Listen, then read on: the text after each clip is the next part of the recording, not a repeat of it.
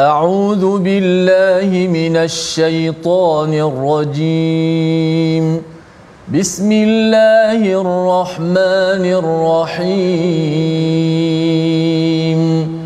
الحمد لله رب العالمين.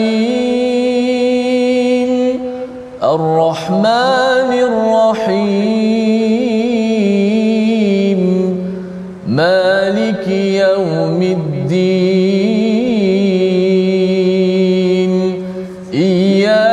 نعبد وإياك نستعين. اهدنا الصراط المستقيم. صراط الذين أنعمت عليهم غير المغضوب عليهم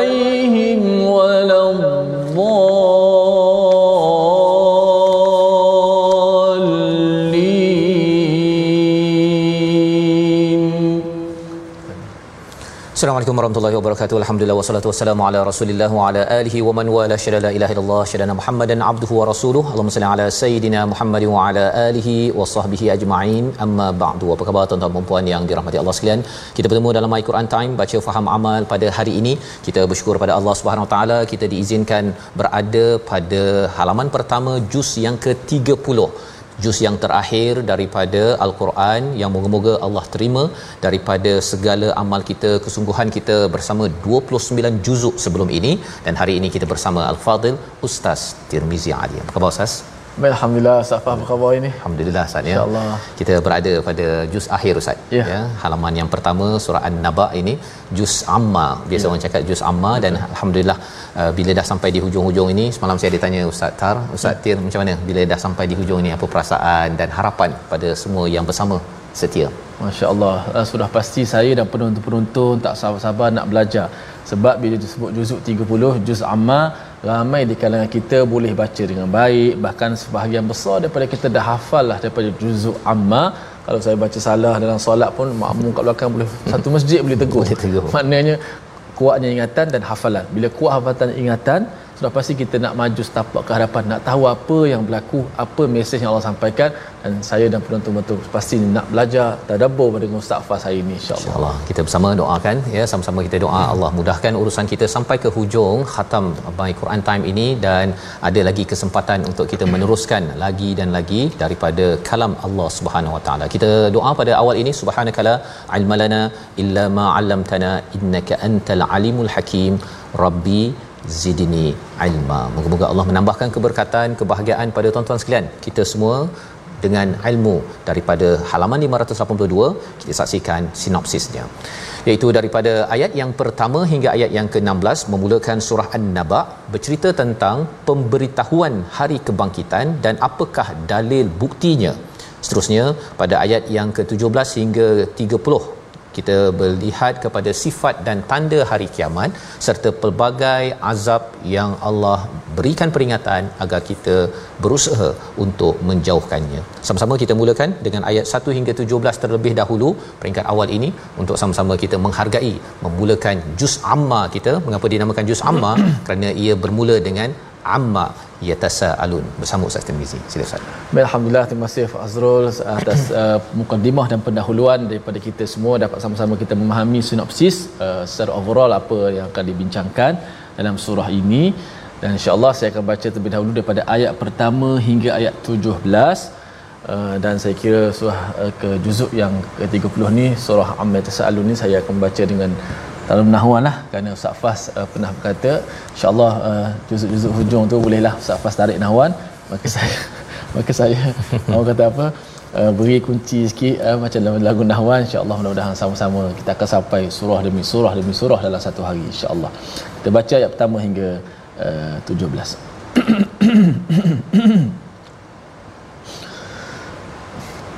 أعوذ بالله من الشيطان الرجيم. بسم الله الرحمن الرحيم. عم يتساءلون عن النبأ العظيم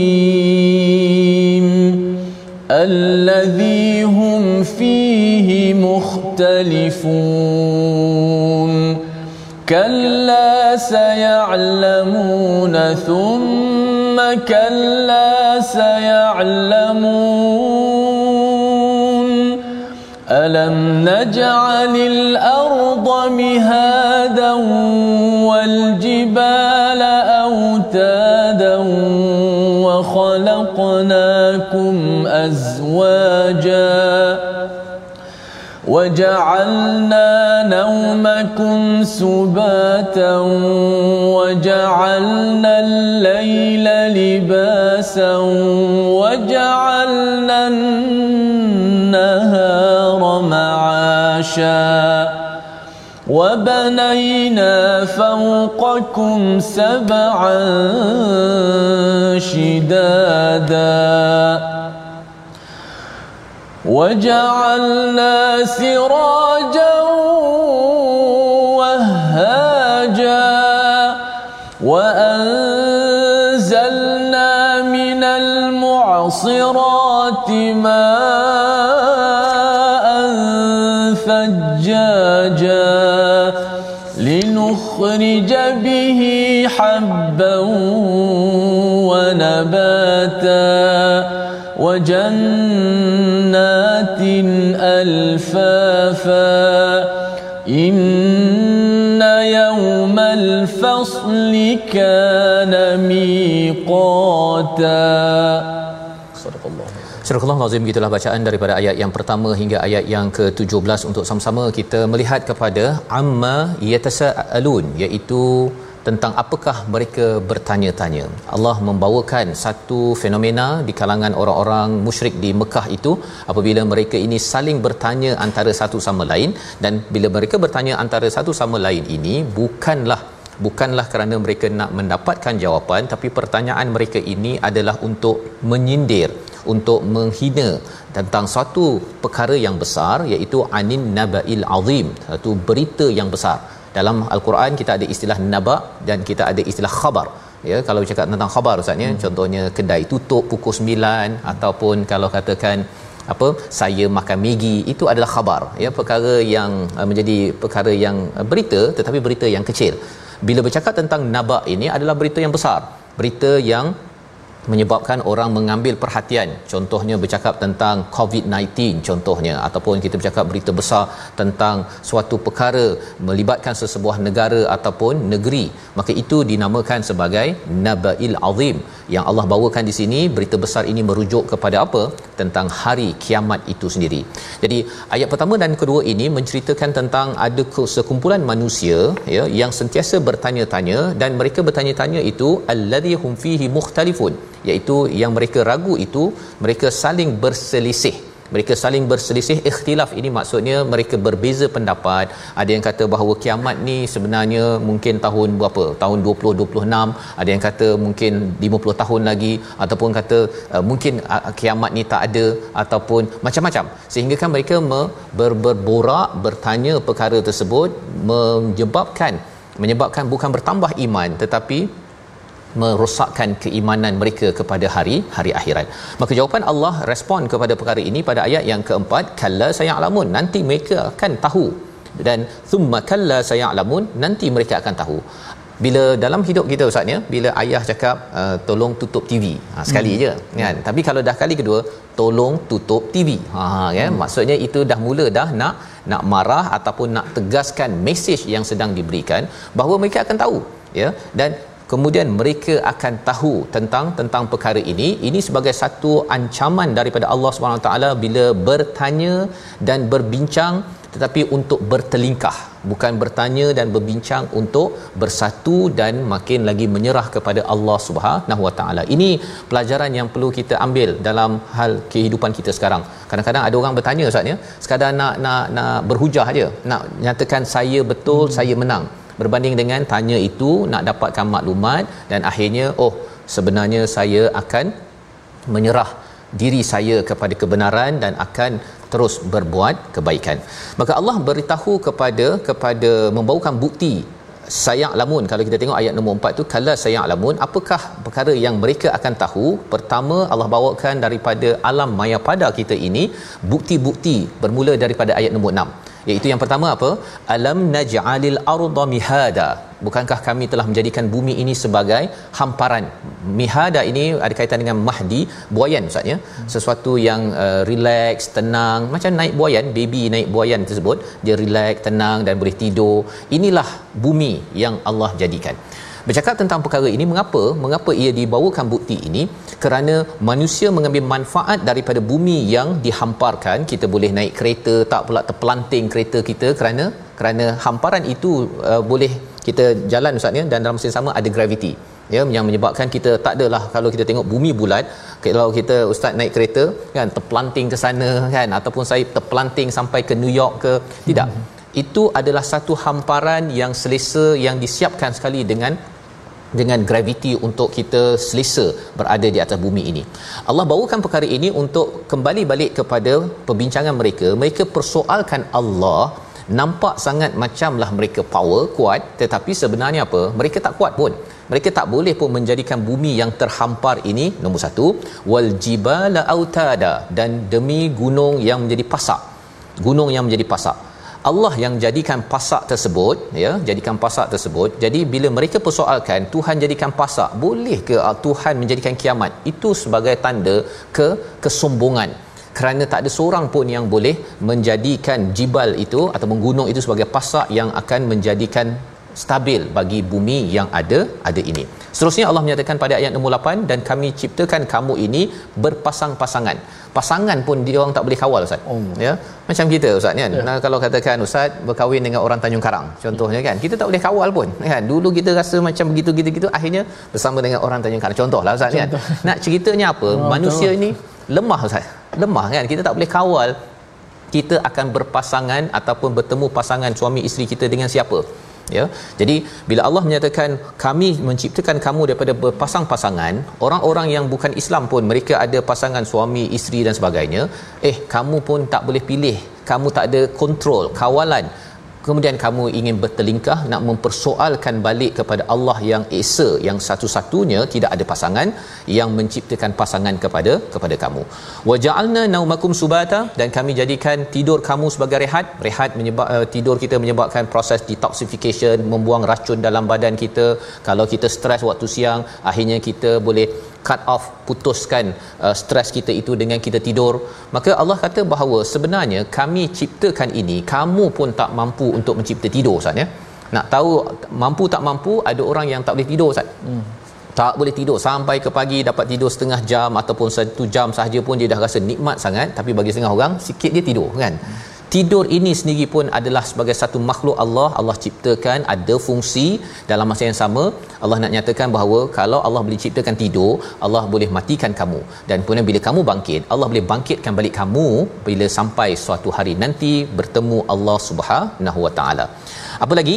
Allah nyatakan pada ayat nombor 10 kita baca sehingga ayat yang ke 15 di mana Allah bawakan bertubi-tubi bukti-bukti kehebatan Allah bahawa kita ini manusia yang kerdil yang kecil dan kalau Allah boleh cipta segala-galanya ini Allah boleh cipta satu alam lain alam akhirat bahawa ianya mudah bagi Allah Subhanahu Wa Taala. Kita baca sekali lagi ayat 10 hingga ayat yang ke-15 bersama Ustaz Tirmizi. Silakan Ustaz. Baik jom eh, kita pasakkan ayat ke-10 hingga ayat yang ke-15 eh, bagaimana menceritakan kehebatan Allah Subhanahu Wa Taala dan selepas tu ada cita-cita yang lebih besar yang Allah Subhanahu Wa Taala sampaikan kepada kita semua. Ayat yang ke-10 hingga 15. Auzubillahi وجعلنا الليل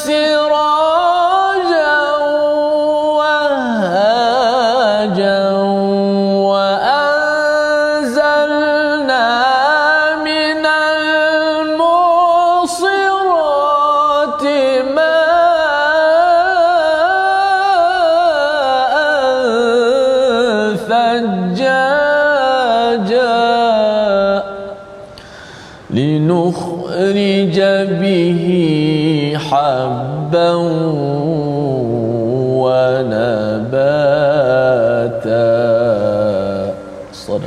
Surah Al-Azim ayat yang ke-10 Allah menyatakan dan kami ciptakan kami jadikan malam sebagai pakaian yang menyebabkan tertutup ya pelbagai kelemahan. Dalam masa yang sama ia peluang untuk kita menutup balik lompong-lompong yang ada dari segi kebaikan. Tetapi ada juga yang menjadikan malam untuk berbuat kemudaratan jenayah dosa dan sebagainya. Tapi Allah nak menyatakan bahawa tak ada seorang pun yang dapat menghalang daripada malam menjadi malam Ha, ya betapa lemahnya kita kita boleh letak lampu saat ni bagi terang satu dunia. Tetapi cuba mas, pastikan bahawa bila sampai malam tu stop matahari agar agar jangan terbenam dan siang tetap siang. Tidak mampu.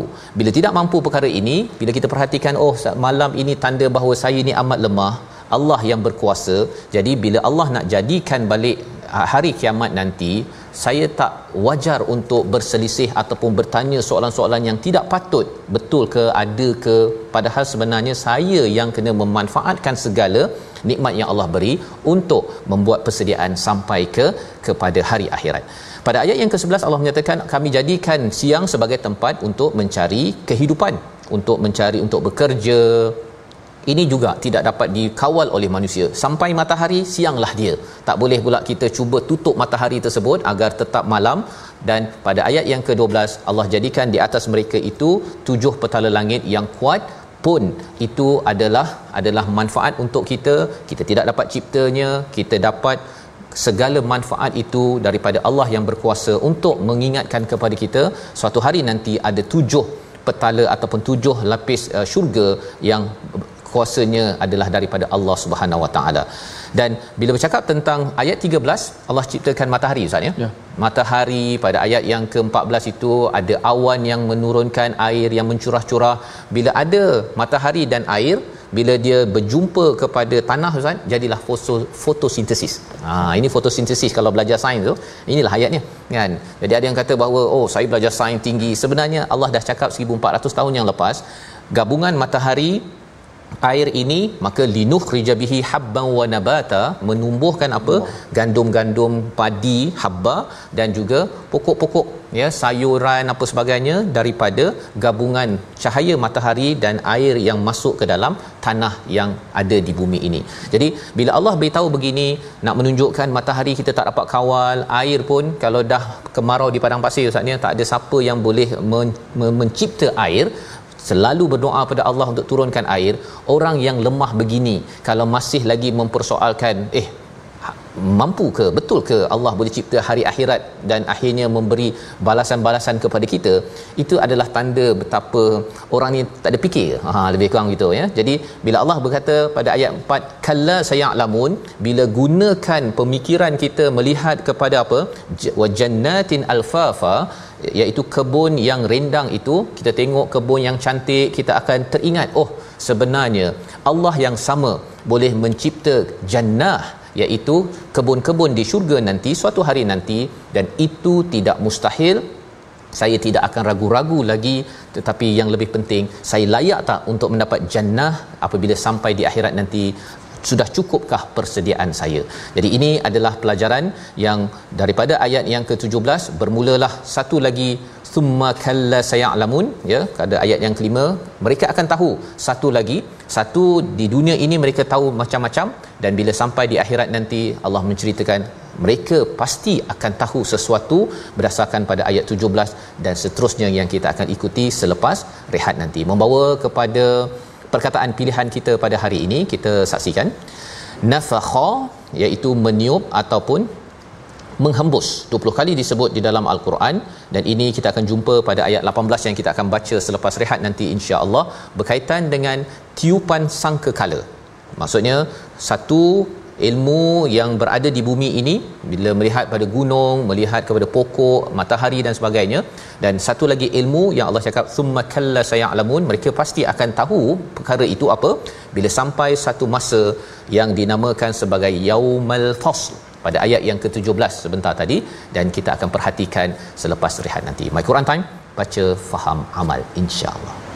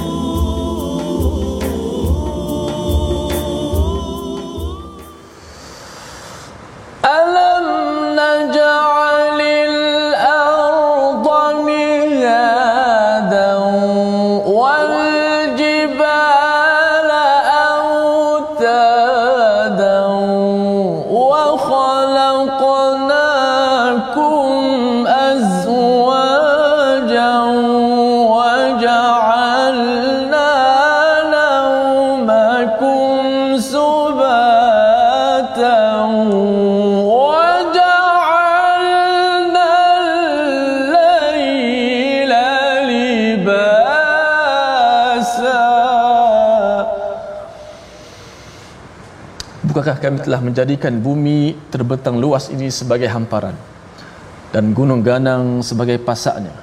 Dan kami jadikan kamu berpasang-pasangan dan jadikan tidur kamu untuk berehat serta kami jadikan malam dengan kegelapan sebagai pakaian yang melindungi. Inilah deretan ayat Allah Subhanahu Wa Taala menyebut tentang kekuasaan dan kehebatan Allah Subhanahu Wa Taala bukan sahaja menempelak golongan kafir yang ingkar pada ketika itu mudah-mudahan mampu memasakkan kita dalam hati kita semua sama-sama kita menginsafi diri untuk sama-sama kita akan uh, sedar bahawa kita akan dikembalikan kepada Allah Subhanahu Wa Taala. Alhamdulillah begitulah. Terima kasih kepada semua penonton My Quran Time. Terus di dalam My Quran Time baca faham amal. Dan sahabat-sahabat kita macam mimpi dah. Macam mimpi macam kan? mimpi. Masuk juzuk 30 dah. Betul Ustaz. Kan? Saya pasti yang mereka yang yang follow daripada awal sampai sekarang rasa macam mimpi. Sehari satu muka surat mungkin selepas ini akan datang mungkin sehari separuh ataupun suku untuk melebih, menambahkan lagi infak-infak insya-Allah impact insya-Allah. Alhamdulillah kita yang ngaji sikit tajwid sebelum kita nak meneruskan bahagian yang getir pada bahagian yang kedua surah uh, an-naba ini. Kita lihat slide kita. Wasuyiratil jibalu fakanat saraba. Sempurnakan bacaan secara izhar pada dua kalimah pada dua perkataan. Maksudnya fakanat dan saraba. Ada huruf ta mati pada hujung perkataan fakanat. Ada huruf ta mati bertemu dengan huruf sin. Ah huruf ta dan sin ni sahabat-sahabat sekalian huruf yang yang kita kata uh, dekat dia punya makhrajnya. Ta di hujung lidah tapi di di di, di bahagian atas eh gusi pengikat gigi atas. Sin sin hujung lidah juga tapi di belakang gigi bawah. Maka dia ada angin hamas pula. Dua-dua ada hamas maka bila sebut sini memang kena hati-hati. Nampak macam mana? Riwayat yang kita baca Imam Hafs an Asim membaca dengan izhar. Maksudnya dijelaskan ta mati. Fakanat saraba. Ta tu dimatikan. Bila ta tu dimati kena bunyi hamas dah. Kena bunyi hamas. Ada angin. Hamas tu maksud angin yang dilepaskan. Udara. Kemudian nak masuk sin yang juga ada angin dan udara. Banyak sekali kesalahan berlaku. Sini orang borong sekali dia baca macam mana? Wasuyratil jibalu fakanat saraba fakanat saraba seolah-olah bunyi ta tu dah dimasukkan ke dalam sin. Fakanat senang kan? Tak akan ada angin sin ada angin ah, masuk sekali. Tapi tak boleh. Kesalahan kalau kita baca begitu kesalahan bukan kesalahan yang biasa-biasa. Dia melibatkan usul. Eh? kalau bacaan imam lain dibaca secara idgham idgham maksud dia ta dimasukkan ke dalam sin. Senang. Fakanas saraba itu idgham masukkan dalam sa. Tapi di sini kita membaca secara izhar bacaan yang asal. Maksudnya ta tu dimatikan. Bunyikan sifat ta yang mati. Sebab tu kalau kita lihat di mushaf huruf ta yang mati itu eh, ada tanda mati pula di atas. Dan tidak ada sebarang tanda tasydid di atas huruf sin yang menandakan kita kena baca secara total. Ta itu diizharkan dijelaskan mati kemudian ambil sin yang, yang berbaris di atas. Maka kena hati-hati. Slowkan sedikit perlahankan sikit so masuk perlahankan pergerakan. Jangan cepat nak cepat sebut maka kita dah baca secara idgham. Baca secara izhar. Fakanat saraba fakanat saraba fakanat saraba fakanat saraba fakanat saraba ta pun bunyi mati eh, ta pun bunyi mati sin pun bunyi angin sin. Ta ada angin dia sin ada angin dia. Wallahu alam. Safas terima kasih ucapkan pada Fadil Ustaz Tirmizi yang bagaimana membaca uh, ta dan sa tadi Ustaz ya. Ta dan sin tadi. Dan moga-moga ia memberikan semangat lagi kepada kita untuk membaca dengan jelas dan harapnya bila kita sudah masuk juz yang ke-30 ini biasa orang cakap juz 30 ni juz dah khatam Ustaz ya. Hmm. tapi khatam tadabbur ini harapnya ia memberi satu inspirasi kepada kita terus istiqamah dan kita ingin bukan sekadar untuk diri kita saja tapi untuk ahli keluarga kita untuk kita terus dipimpin hidayah oleh Allah Subhanahu Wa Taala. Kita ingin meneruskan pada halaman 582 ini pada ayat yang ke-17 kita sudah baca tapi kita akan ulang daripada ayat 17 hingga ayat yang ke-30 berkaitan dengan apa lagi yang akan diketahui. Bila Allah menyatakan thumma kalla sayalamun nanti nescaya mereka akan mengetahui apakah ilmu-ilmu yang Allah bawakan secara advance eh, lebih awal lagi kepada kita kepada semua agar kita jangan terlambat dalam dalam menghadapi memahami hari hari pembalasan yang digelar sebagai Nabail Azim satu berita besar yang perlu dibuat persediaan ayat 17 hingga 30 kita baca bersama Al-Fadhil Ustaz Tirmizi. Silakan. Baik, Alhamdulillah Ustaz Faz. Ah, kita nak sambung bacaan bahagian kedua kita ayat 17 hingga 30 dengan nahwan insya-Allah ada sahabat-sahabat kita di Facebook dia kata bukan sekadar mimpi tapi sedih Ustaz nak habis duduk 30 dah. Mm-hmm. Apatah lagi duduk 30 ke atas ni banyak cerita tentang kiamat, tentang Betul. azab dan juga syurga. Mm-hmm. Dan sudah pasti kita mendoakan uh, Allah Subhanahu Wa Taala tidak akan sia-siakan orang beriman dan amal soleh insya-Allah. Amin. Amin. Amin. kita baca ayat uh, 17 hingga 30. أعوذ بالله من الشيطان الرجيم إن يوم الفصل كان ميقاتا. يوم ينفخ في الصور فتأتون أفواجا. وفتحت السماء فكانت أبوابا. وسيرت الجبال فكانت سرابا. إن جهنم كانت مرصادا. للطاغين مآبا. لابثين فيها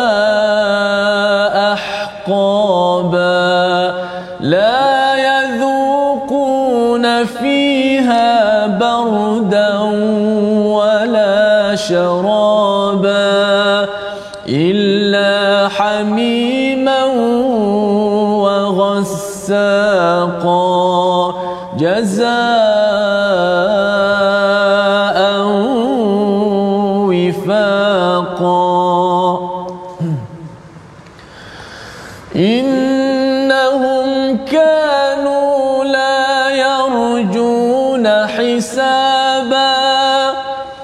وكذبوا بآياتنا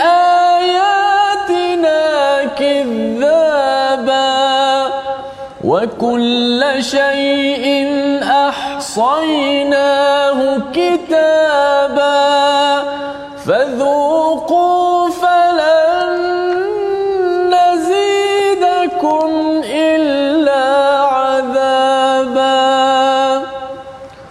صدق الله العظيم Surah Al-Nazim gitulah bacaan ayat 17 hingga 30 untuk kita melihat kepada bahagian yang seterusnya bila Allah membawakan sebentar tadi sebelum rehat kita melihat kepada ayat hingga ayat 16 itu bukti-bukti di sekitar kita untuk kita mengetahui bahawa kalau katakan perkara-perkara ini mustahil kita dapat cipta kita melihat matahari waja'alna sirajan wahaja pada ayat 13 cuba cipta lampu yang sehebat matahari. Ya? Tidak mungkin ya? Besar hebat macam mana lampu yang kita bina yang kita hasilkan bila matahari benderang sahaja maka akan sirna akan hancurlah. Maksudnya segala lampu-lampu yang ada tidak dapat menandingi kepada sirajan wahaja. Jadi bila satu ilmu itu bahagian ilmu itu sudah cara fikirnya dikuasai Allah bawakan lagi satu lagi ya? Iaitu inna yaumal fasli kana miqata pada ayat yang ke-17 sesungguhnya hari pemutusan hukum itu adalah satu masa yang ditentukan. Kita baca daripada surah al-mursalat semalam bila Allah menyatakan hadza yaumul fasl. Ini adalah hari pemisahan ya. Hari kita memisahkan yang betul dengan yang salah. Bagi pengikut yang betul dan pengikut yang salah. Kadang-kadang pengikut itu suka ikut pada seseorang tetapi bila sampai satu masa kita tahu bahawa saya tidak akan ikut pada orang tersebut kerana apa? Kerana saya tidak mahu terlibat dengan mana-mana jenayah ataupun kesilapan yang ada. Di dunia mungkin kita rasa bahawa tak apa. Bila sampai kepada yaumul fasl ini ya itu menyebabkan si uh, ayah maksudnya hmm. ayah ataupun anak berpisah daripada mak daripada anak daripada uh, adik-beradik kerana apa kerana amat dahsyat apa yang berlaku bila sampai di hari hari pembalasan nanti. Allah menyatakan kana miqata kerana apa?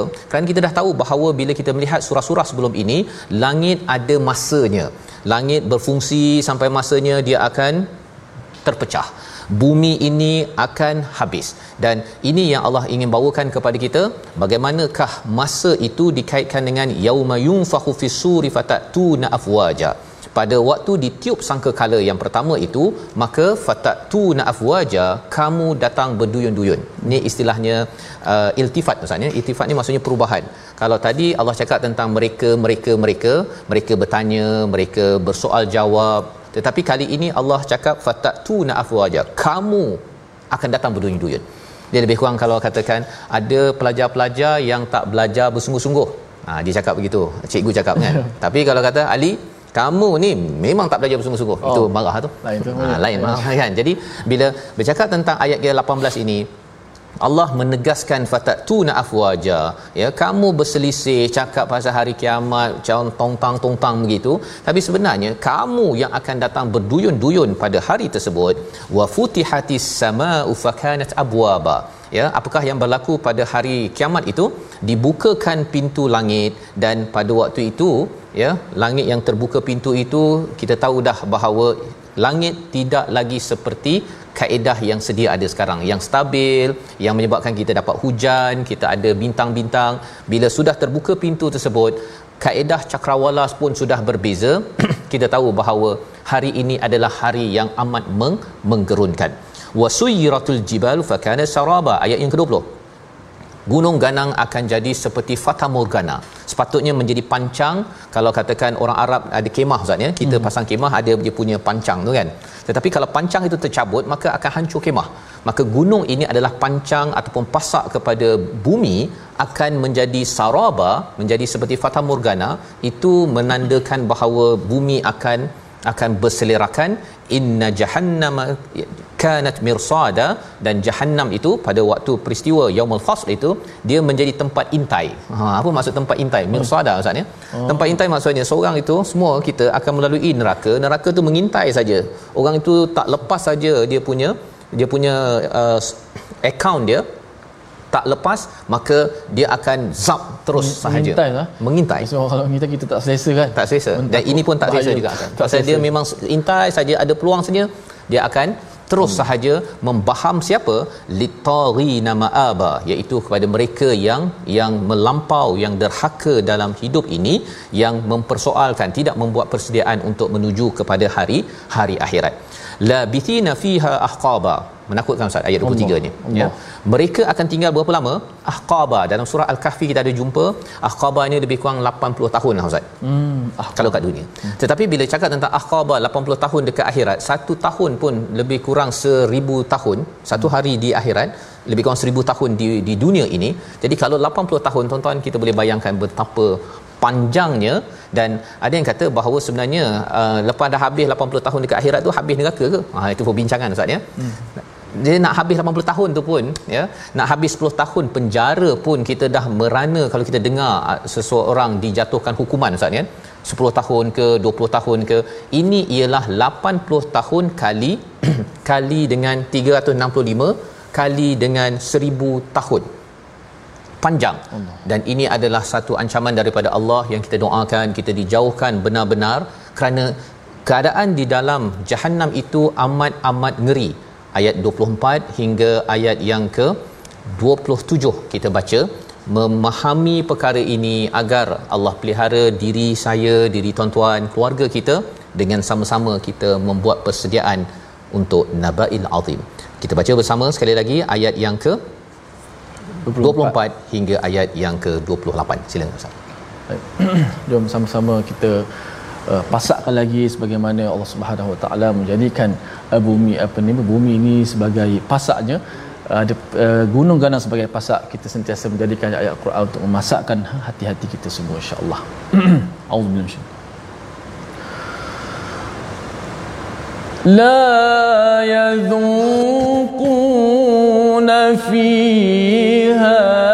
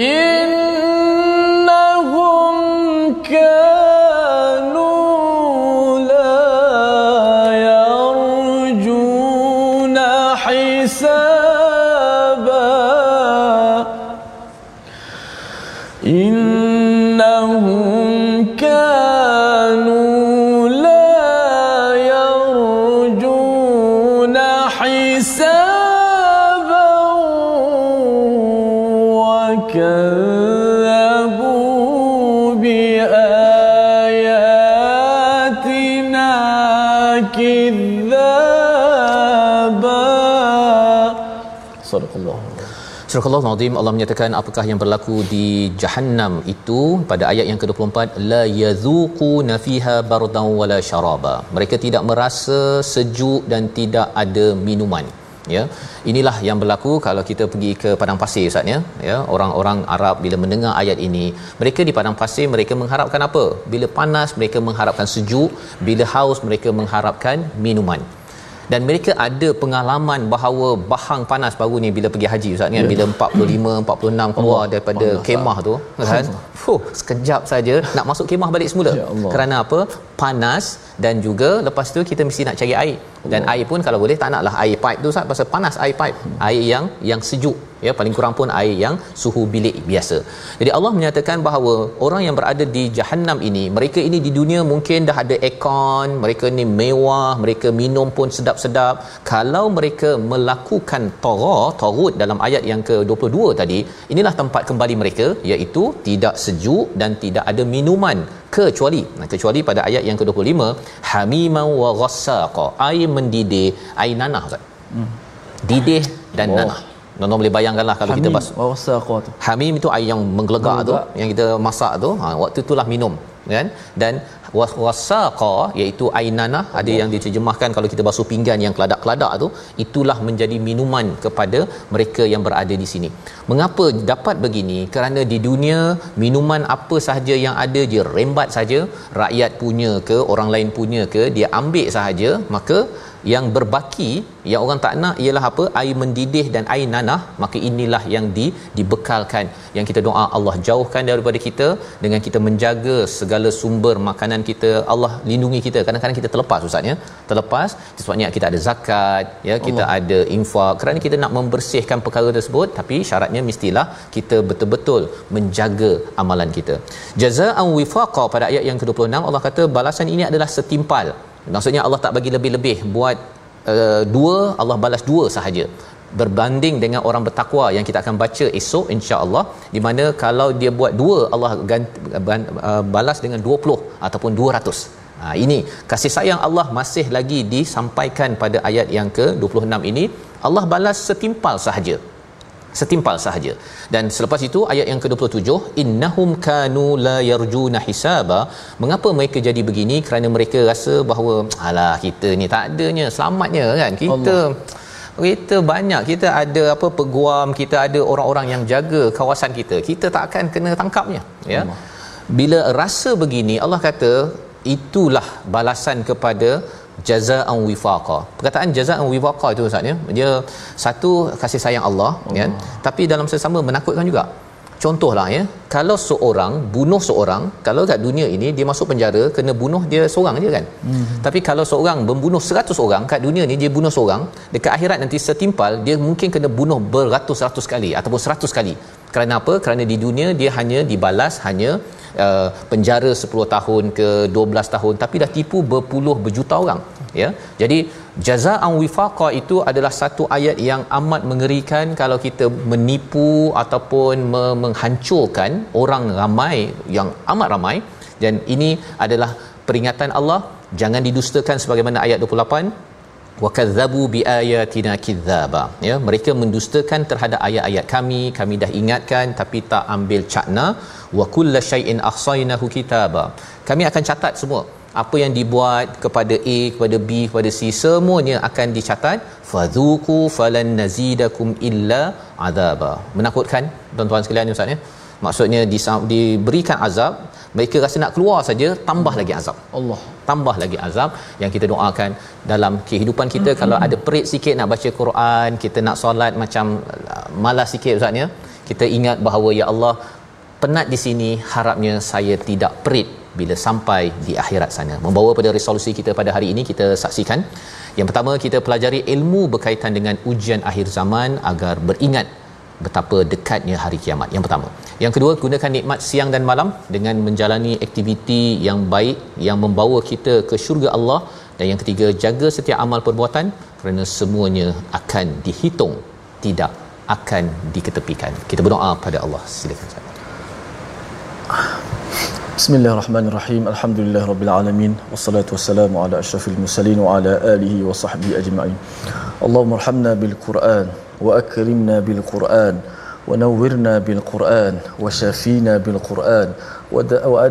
bil Qur'an wa khalliqna bil Qur'an. Ya Allah, muliakanlah kami dengan Al-Quran. Rahmatilah kami dengan Al-Quran. Cahayahilah kami dengan cahaya daripada Al-Quran. Ya Allah keadapkanlah kami dengan adab daripada Al-Quran.